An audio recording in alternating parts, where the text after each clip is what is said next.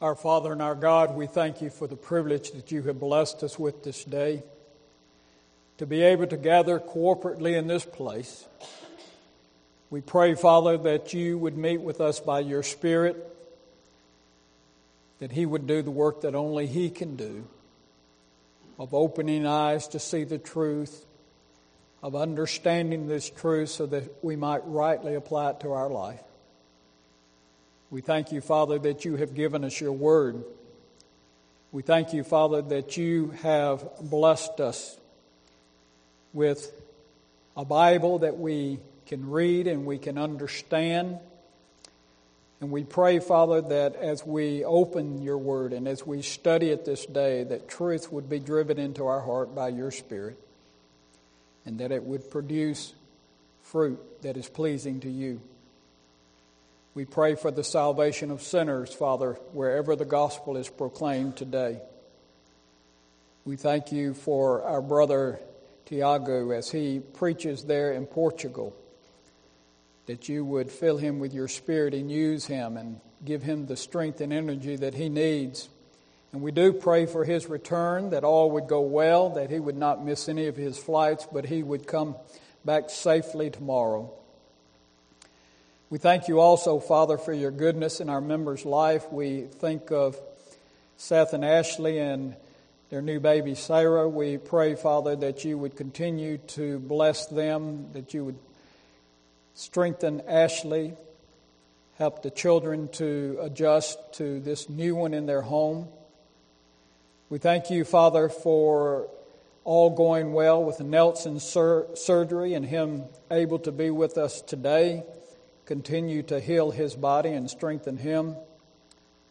We thank you, Father, for bringing Tiffany and her family back here for this season while her husband is away there in Japan. And we pray that your blessings would be upon him, that you would watch over him, and that you would strengthen him, keep him from sin, and use him for your glory and honor there in Japan.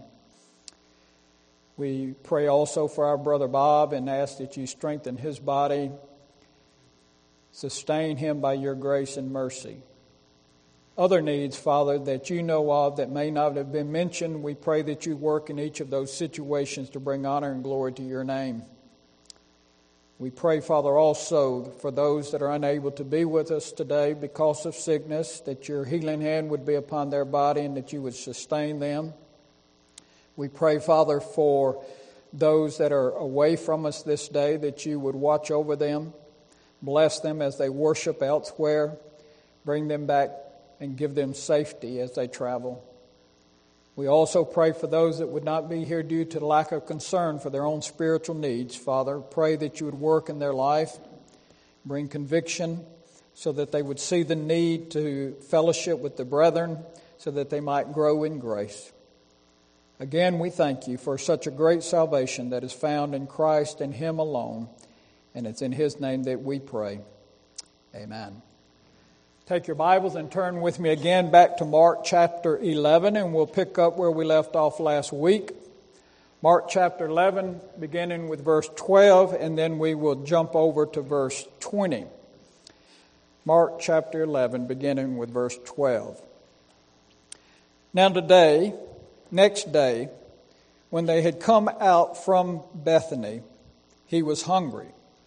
And seeing from afar a fig tree having leaves, he went to see if perhaps he would find something on it. And when he came to it, he found nothing but leaves, for it was not the season for figs. And in verse 20. Now in the morning, I'm sorry, let's go back to verse 14. In response, Jesus said to it, Let no one eat fruit from you ever again. And his disciples heard it. Now, verse 20. Now, in the morning, as they passed by, they saw the fig tree dried up from the root. And Peter, remembering, said to him, Rabbi, look, the fig tree which you cursed has withered away. Come June, I enjoy going across the street to our neighbors. Many of you know Miss Frazier, who's visited with us often, 96 years old. she has a fig tree. And I guess, in one sense, to keep her from climbing her ladder and getting up in that fig tree, I go over there and pick figs to try to beat the birds to it. And then I fill up a bucket and I give Miss Frazier some and I carry the rest home and I ask my sweet wife to make me fig preserve mixed with strawberry mix. I guess my grandmother is the one that got me started on figs. My grandmother Graves, my mother's mother.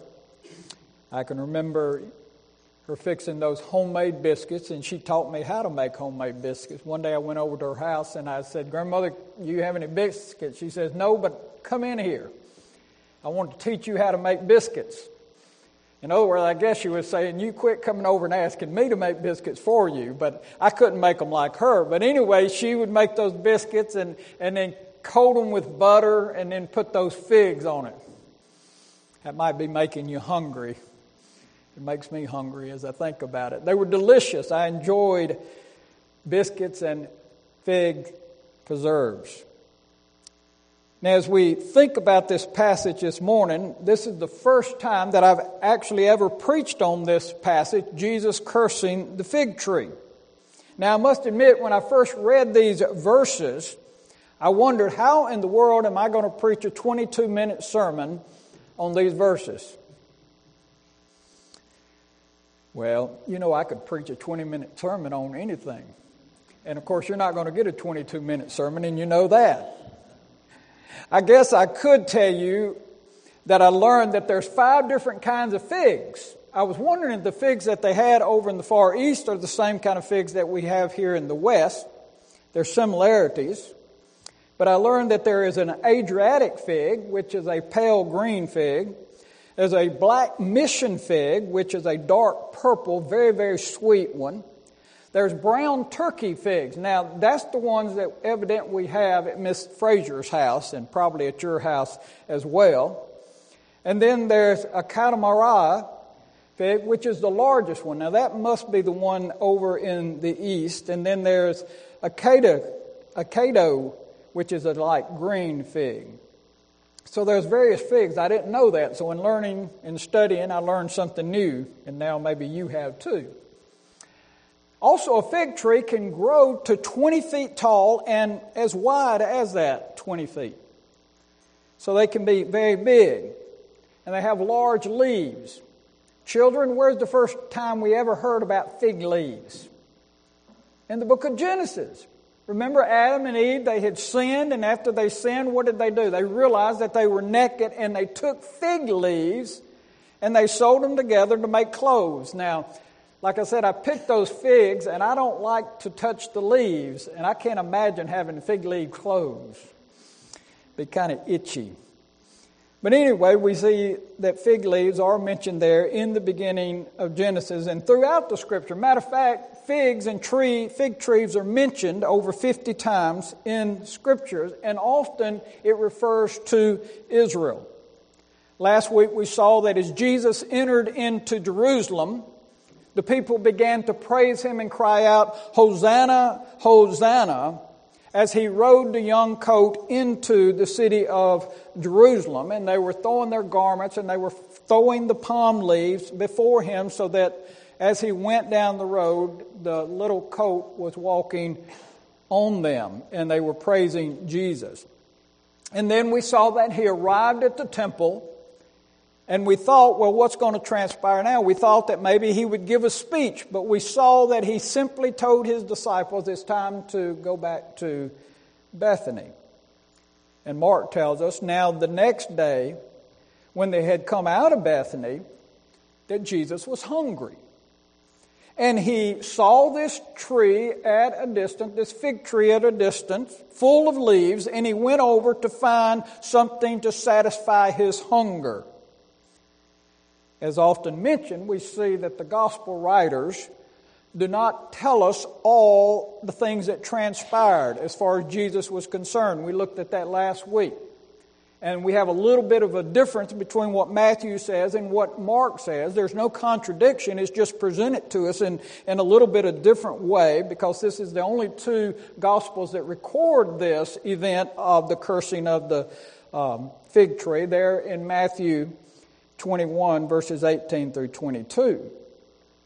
Now, the differences, of course, that are mentioned there can be easily explained.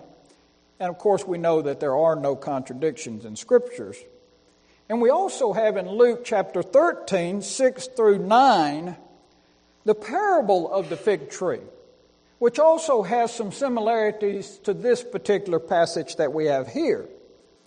So we see that as Jesus and the disciples head back to Jerusalem, Jesus sees this fig tree far off and he goes over there. It's, it's springtime and figs are not produced until a little bit later in June.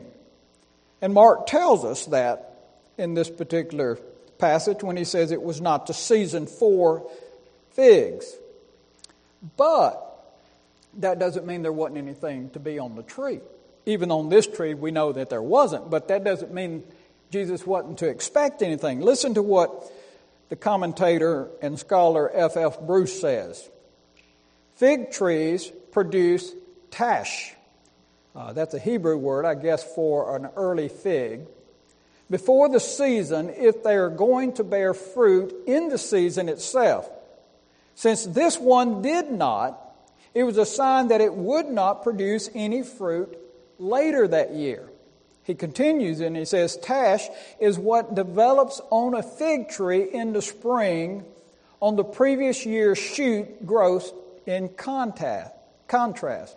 The main fig crop develops on the current year's shoot growth and ripens in the late summer or fall. So we see that this fig tree, even though it had all of these leaves, it was fully with full with leaves. It should have had these early figs, these tash that he mentions. But yet when Jesus inspects it and he looks for this on the fig tree, none are there.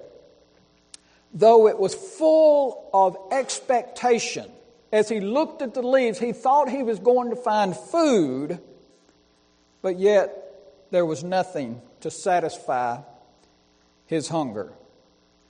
So, what does Jesus do? He shows his displeasure by immediately cursing it, and it completely withers to never yield fruit again. Now, this kind of takes us back, does it not? I mean, here, here's Jesus cursing a fig tree that had not harmed anyone. But I guess you could say, in one sense, it harmed the Lord because it did not provide the food that he desired from it. Now, of course, the liberals have interesting things to say about what Jesus did here, and I'm not going to waste your time or my time in saying what the liberals say. You can look it up if you'd like to.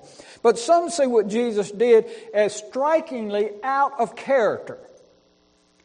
I mean, this is the one who welcomed the children, was compassionate to those who were sick. He was the healer, compassionate healer. He was the storm calmer. And now we see that he's cursing a fig tree simply because it does not have this early fruit upon it and it immediately begins to die.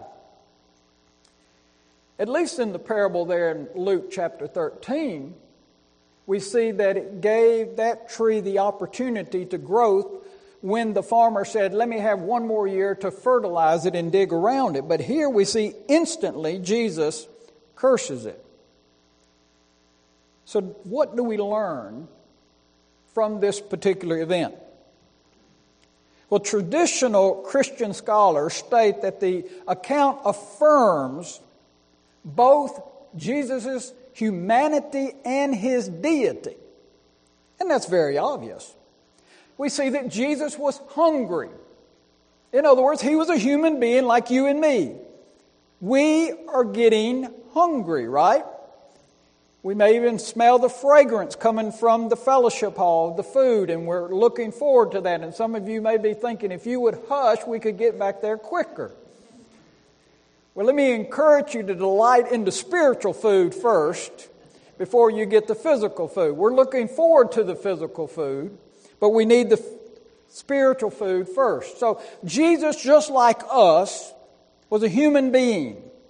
He was a 100% human being and a 100% deity. We see the deity of Jesus Christ with his authority. He had the authority to do what? To simply speak to the tree, and as a result of speaking to the tree, it immediately begins to die. That's the authority that he has. We don't have that authority.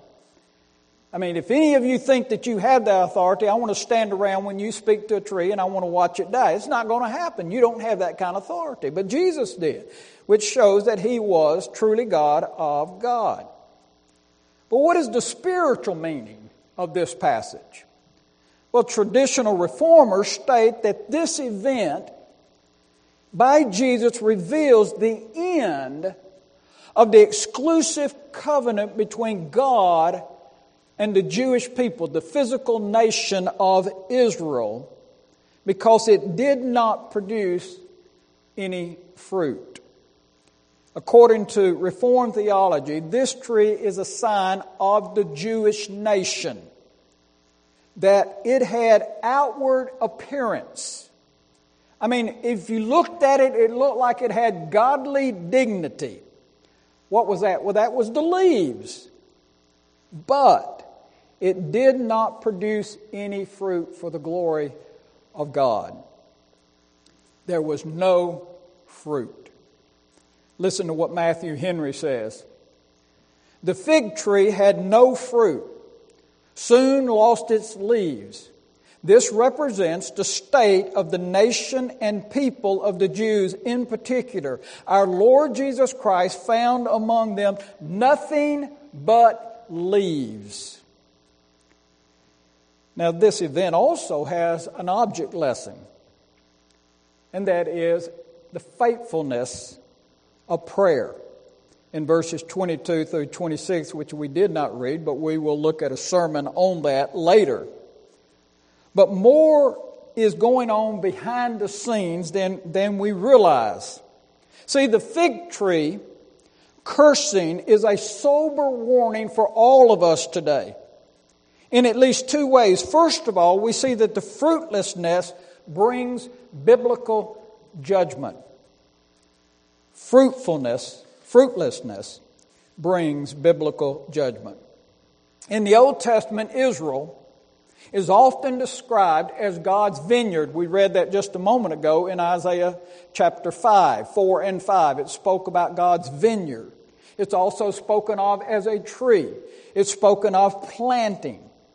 Here are some passages, and uh, maybe we're just simply tuning up our children or helping them as far as their Bible drill is concerned. So, children, make sure you have your Bibles and you can follow along in these passages, and that will help you for this coming Wednesday night when you are with your Bible drill teacher. In Judges 9, verses 8 through 15, it says, the tree once went forth to anoint a king over them. And they said to the olive tree, Reign over us. But the olive tree said to them, Should I cease giving my oil with which they honor God and men, and go and sway over trees? Then the tree said to the fig tree, You come and reign over us. But the fig tree said to them, Shall I cease my sweet and my good fruit? And go and sway over the trees. And then the trees said to the vine, You come and reign over us. But the vine said to them, Shall I cease the new wine, which cheers both God and man, and go and sway over trees? Then one of the trees said to the bramble, You come and reign over us. But the bramble said to the trees, if in truth you anoint me as king over you, then come and take shelter in my shade. But if not, let fire come out on the bramble and devour the cedar of Lebanon. And then turn to Isaiah chapter 5, what we read earlier in verses 1 through 7. So I'm not going to read those again, but that's the other passage that speaks of a vineyard and a tree and then turn on over to Ezekiel chapter 19. Ezekiel chapter 19, beginning in verse 10.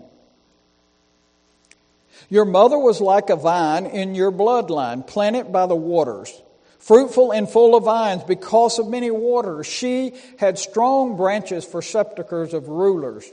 Her towers of statue above the thin branches, thick branches, and was seen in her height amidst the dense foliage. But she was plucked up in fury. She was cast down to the ground, and the east wind dried her fruit. Her strong branches were broken and withered. The fire consumed them. And now she is planted in the wilderness in a dry and thirsty land. Fire has come out from a rod of her branches and devoured her fruit, so that she has no strong branches, a scepter for ruling. So do you see that time and time again, and there's many other passages we could read, that in the Old Testament, Israel is looked upon as a fig tree, as a vineyard, as being planted. Now, of course, all of the Israelites knew that the first fruits were to be brought to the Lord. That when the harvest was done, the first fruit belonged to God. Now, also, God's people knew that it was required of them to yield spiritual fruit. But their fruitlessness wasn't, or their fruitfulness wasn't the basis of the relationship. Their relationship to God is what brought about the fruitfulness, not vice versa. Not because they were fruitful that they had their relationship with God, it was because they had a relationship with God that they were fruitful.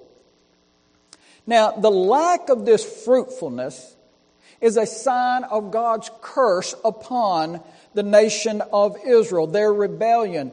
Deuteronomy 11:17 says, "Lest the Lord's anger be aroused against you, and he shut you up the heaven so that there was no rain and the land yields no produce, and you perish quickly from the good land which the Lord is giving you.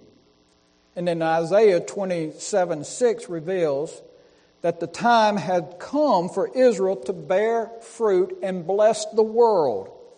It says, Those who come, he shall cause them to root in Jacob Israel shall blossom and bloom and fill the face of the world with fruit. So the Old Testament prophets preached this and taught this.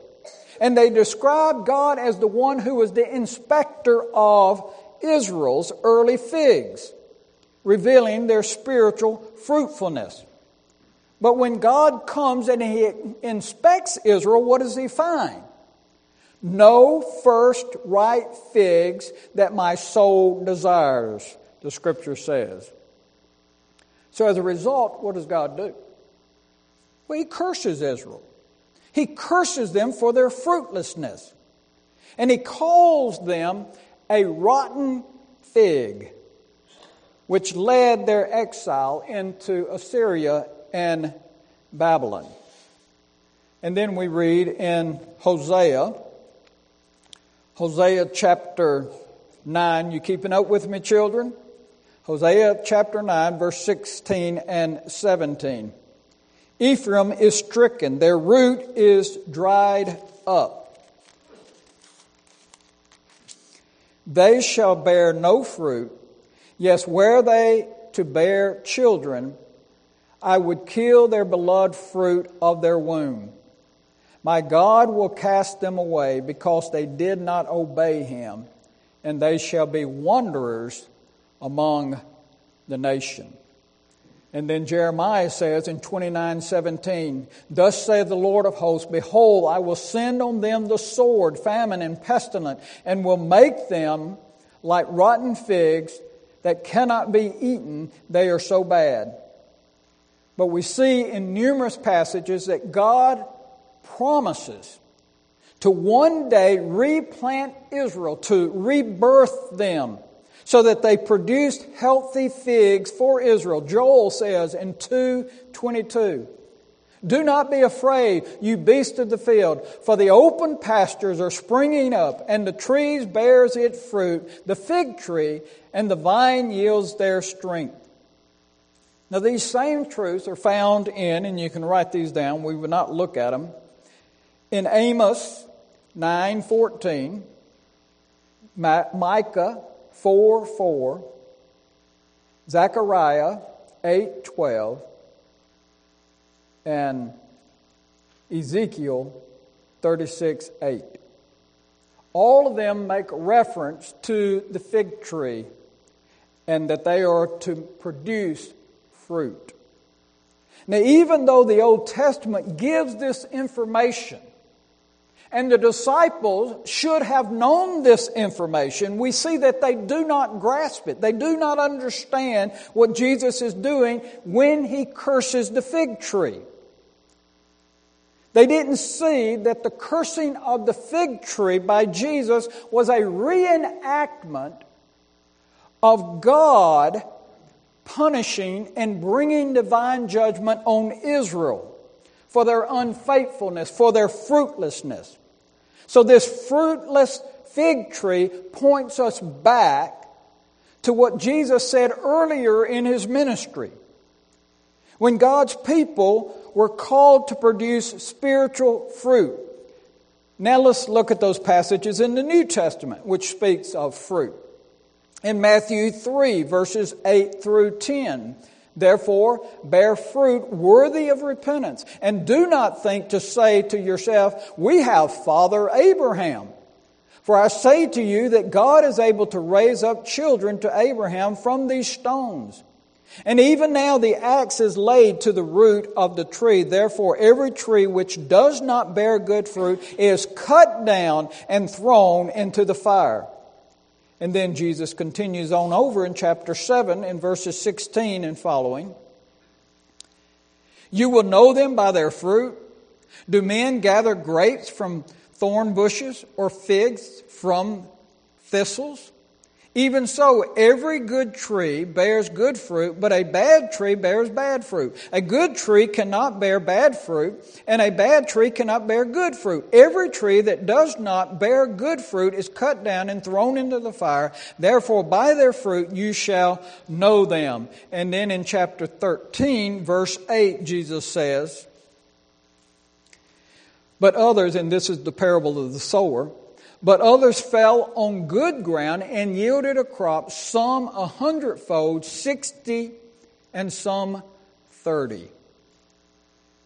So here we have Jesus, who the day before had wept over Jerusalem, had gone into Jerusalem, had been praised. Hosanna had been said to him over and over again. And as he goes into Jerusalem and experiences this great celebration there, the people have no idea who he is and what he's going to do. They do not grasp it. Not even his disciples grasp what he's doing. They were totally ignorant of the purpose of Jesus. And Jesus arrives to expose their fruitlessness. And he brings this about so that they might understand the true meaning of what it means to be in the covenant, in the true covenant, and how he will bring about a real lasting restoration. That he will produce real fruit in the kingdom of God by establishing the new covenant. Now, Jesus displays his anger not only at this tree that was fruitless, but he also displays his anger where? Well, we didn't read, read that passage this morning, but we'll be looking at it next week. But we see there in Mark chapter 11 that he also expresses his anger and displeasure there at the temple. They have taken the temple of God, and as Jesus says, that you've made it a den of thieves. So therefore, we see that he goes in, he turns over the tables, he runs them out with a whip, saying that you have made my father's house, which is a house of prayer, into a den of thieves because of the Jewish formality that they had, but there was no righteousness. Lots of leaves, but no fruit. So, what Jesus is doing by cursing this tree is demonstrating divine judgment with these two acts. That act of cursing the fig tree points to what? It points to the passing of the old covenant. And we have the second act of cleansing the temple, which points to what? It points to the destruction of the temple. So those two things are seen in these two passages of Scripture. So Jesus is warning them of the coming destruction of the temple because of their shamefulness in not producing fruit. That their religion was a sham. They loved their power. They loved being exalted by men. They loved exaltation. And Jesus exposes them here in this particular situation there in the temple. And we see that they hated what Jesus said because they do what? They seek to put him to death. They don't want to hear the truth. So, how does this apply to us? How does this passage speak to your life and my life? Well, what we must do is we must think about our own figs. All is not lost. When, when the disciples asked Jesus to explain what has just happened, what does he do? He begins to speak about prayer. Now, why? Because even though they don't understand him fully, they need to understand what they will be doing pretty soon. That they will be taking the place of those in authority there in Jerusalem. The religious leaders, they will become the new teachers of God's people. The parallel passage there in Matthew chapter 21, verse 43 says, Jesus is speaking to the religious leaders, and here's what he says to them there at the temple. Therefore, I say to you, the kingdom of God will be taken from you so he's telling the religious leader, it's going to be taken from you and it's going to be given to a nation bearing the fruit of it. So he's saying now it's going to be given to true believers. It's going to be given to those who have been made new creatures, speaking of the apostles.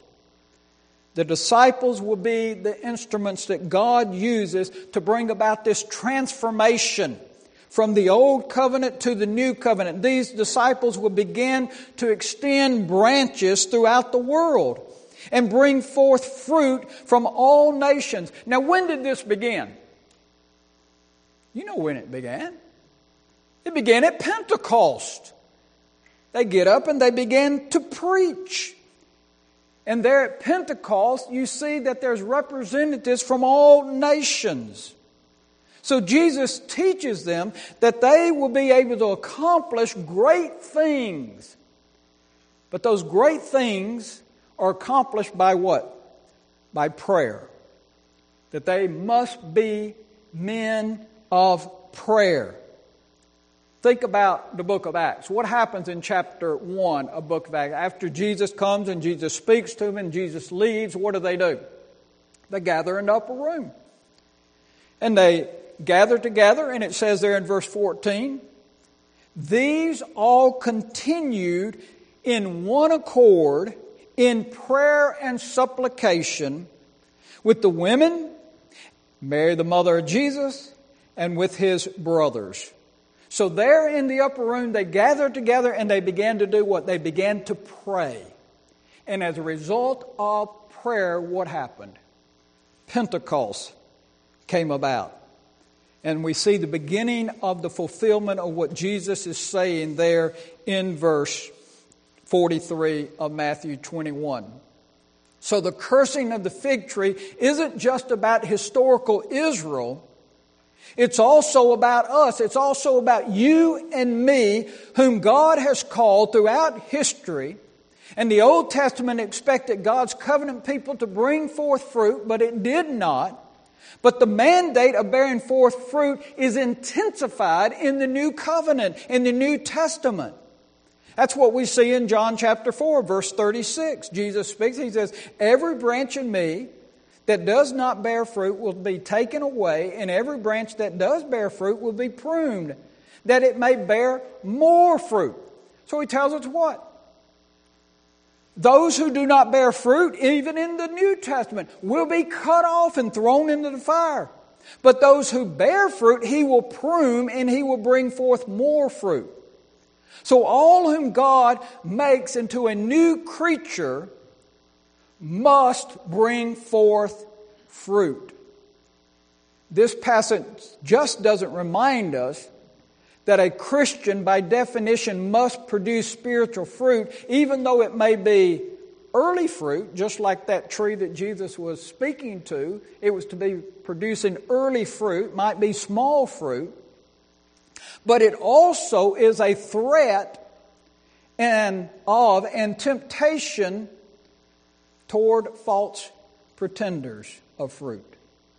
See, the fig tree, like the busy temple there that we'll look at next week, all the commotion that was going on in the temple during the Passover, what was it doing? It was putting on a good show. I mean, it looked like a great religious festival. The people had welcomed Jesus into Jerusalem. There was millions there celebrating the Passover. They were demonstrating their religion. It looked great. Now, this may be worst of all. Now, what I mean by that? It is one thing to lack fruit out of season, but it's another thing to lack it while you pretend that you have it. And that's what was going on here. I mean, this should be a warning to all of us. Our personal lives may look leafy. Our leaves may look like we are a super mom, a winner, have a perfect family, that we are A team Christianity. But looks can be deceiving. What am I saying? Our lives can be filled with all kinds of ministry activities, but the root can wither because it's dead. And if it's dead, then there's no fruit of holiness.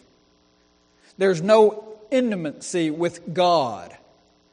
And even worse, our leaves may fool us. Our leaves can even fool us as Christians. And that's what we see in the passage that I mentioned often there in Matthew chapter 7. We read part of it earlier. Picking up there with verse 16, Jesus says, You will know them by their fruit. Do men gather grapes from thorn bushes or figs from thistles? Even so, every good tree bears good fruit, but a bad tree bears bad fruit. A good tree cannot bear bad fruit, and bad tree cannot bear good fruit. Every tree that does not bear good fruit is cut down and thrown into the fire. Therefore, by your fruit you shall know them. And then what does he say? Not everyone who says to me, Lord, Lord, shall enter the kingdom of heaven but he what? Who does the will of my Father in heaven. Many will say to me in that day, Lord, Lord, have we not prophesied in your name, cast out demons in your name, and done many works in your name? See, leaves, lots of leaves, prophesied, cast out demons, wonder works, wonderful works. And then what? Then I will declare to them, I never knew you. Depart from me, you who practice lawlessness. They had a lot of leaves, but they had no fruit, is what Jesus is saying there. They were pretenders. Churches can do the same.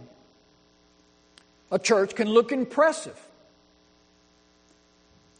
grow in attendance, above average giving, impressive music, aggressive evangelism, inspiring pastors. But what does Jesus find is the question. In Revelation,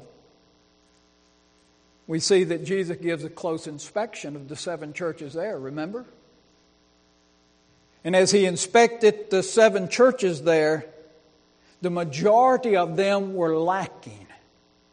They were lacking in producing real godly fruit. He rebuked every one of them except for one church. My question is if he inspected our church, what would he find? Most of you read Pilgrim's Progress, and in Pilgrim's Progress, there's this one character called Mr. Talkative. I mean, he had an opinion about everything. Any religious subject you bring up, he would have an opinion about it. He could talk to you for hours. He was very fluent in discussing things of religion. But all of his talk was leaves. There was no fruit. And there are many religious people who have regrets of how they have lived, but they have no true repentance. Only worldly sorrow, no godly sorrow. Paul tells us in 2 Corinthians 7:10, "For godly sorrow produces repentance, leading to salvation, not be, to be regretted. But the sorrow of the world produces death. Now, I might be able to get you to regret some of the things that you've done in your life. I could start talking about certain sins that we probably all have committed, and we may regret them. We may be sorry about them. But the question is have we truly repented of them? Now, this afternoon, that's primarily what we're going to look at the fruit of repentance, a continuation of this sermon. My last point I saved for this afternoon. So it won't be a long sermon, so don't worry. It mainly just dwell on what is godly repentance. What is Jesus talking about as far as fruit of repentance that we are to bear forth? But we have to understand that I'm not the one that brings conviction. It's the Word of God. It's the Holy Spirit that brings about conviction into a person's life. It's the Holy Spirit working in a person's life to open their eyes, to cause them to see the filth of their sin, to cause them to see that they have sinned against a holy God, to cause them to see that that God would justly send them to an everlasting hell because of your sins, because all that you have done that has broken the law of God. He must open your eyes to see the filth of your sin so that you will cry out in biblical repentance, so that you will have godly sorrow, which leads to salvation. And of course, we see it often demonstrated in Scripture. When Jesus talked to the woman at the well, and he pointed out to her quite clearly that she had committed adultery over and over and over again. And we see that she experienced repentance. We see it also in the life of Zacchaeus. Zacchaeus had stolen. And we see after Jesus had a meal with him, and we know that when Jesus had that meal, he must have shared the gospel with him because we see the response of Zacchaeus and what he wanted to do. He was broken over his sin, and he wanted to do that which was right. He produced fruits of righteousness in his life. We saw it in the demoniac. Remember a few, well, not a few months ago, but a number of months ago when we looked at the story of the demoniac when his life was radically changed. He no longer was cutting himself. He no longer was acting like a maniac, but he wanted to follow Jesus. We see that in the woman caught in adultery. Jesus tells her what? Go and sin no more. We see it in the life of Mary Magdalene. We see it in the life of Paul, who was chasing Christians down and putting Christians in jail and seeking to put Christians to death. And he was radically changed and he repented. And instead of putting Christians to death, he began to love Christians and serve Christians and preach to Christians. when our sorrow for sin is real repentance, then there will be fruit of righteousness in our life. Listen to, I'm not sure who said this. Matter of fact, I went back and tried to find in my notes and I could not find who said it. I found it somewhere. I was looking at so much stuff this week. Maybe you can find it for me. Tell me who the author of this is. But anyway, I think it might have been Jeff Thomas. If our brief sorrow for sin were real repentance, then what other fruit would also be present in our life? Humility would be there. Thanksgiving to Jesus for his shed blood. A holy, modest walk in life. Such fruit meet for repentance. But it is not so. You are leaves only and no fruit. Horatius Bonar said, Our faith is in vain, our religion is in vain, our hope is in vain, our Bible reading is in vain, our church membership is in vain, our life is in vain. How patient God is with us. As he was for 120 years with that generation which listened to the preaching of Noah before the flood. He was waiting for them to repent. He smote none of them until finally that world had filled up all its sin, and then the fountain of the deep opened up, and the heavens were rent, and the great cascade of judgment began. May it not be so with you. Beware, beware. Fruitless trees will not stand forever However old, beautiful, or revered they are, we must all one day die. God's mercy waters you with his tears. The husband, Jesus Christ, spare him for one more year and I will dug the tree.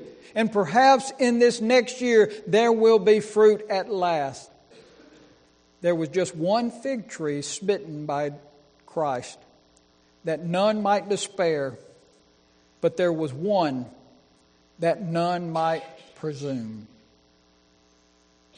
Let me close by asking you this question Are you presuming?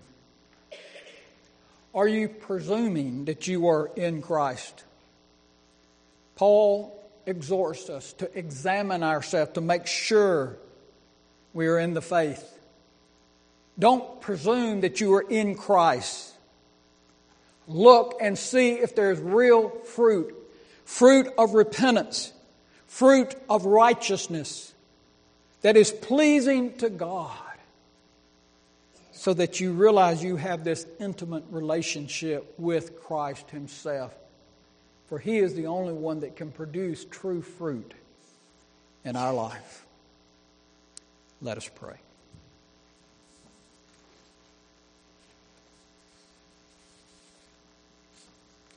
Father, we thank you that you are a gracious and merciful God who saves his people from their sin. And we pray, Father, that we would examine ourselves this morning to make sure that we've come to that point to where we have truly repented of our sin. That we have had a change of mind, that we have turned our backs on sin, and that we are now pursuing holiness because of the work of Christ in our life by His Spirit.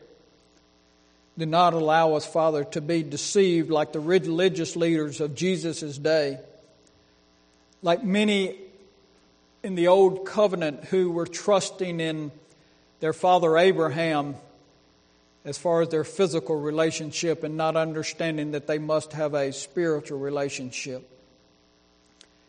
Calls us, Father to examine ourselves to see if we have that spiritual relationship with Christ because His Spirit has opened up our eyes to show us our sinfulness and caused us to flee to Christ in faith and to look to Him and Him alone for our salvation. And it's in His name that we pray. Amen.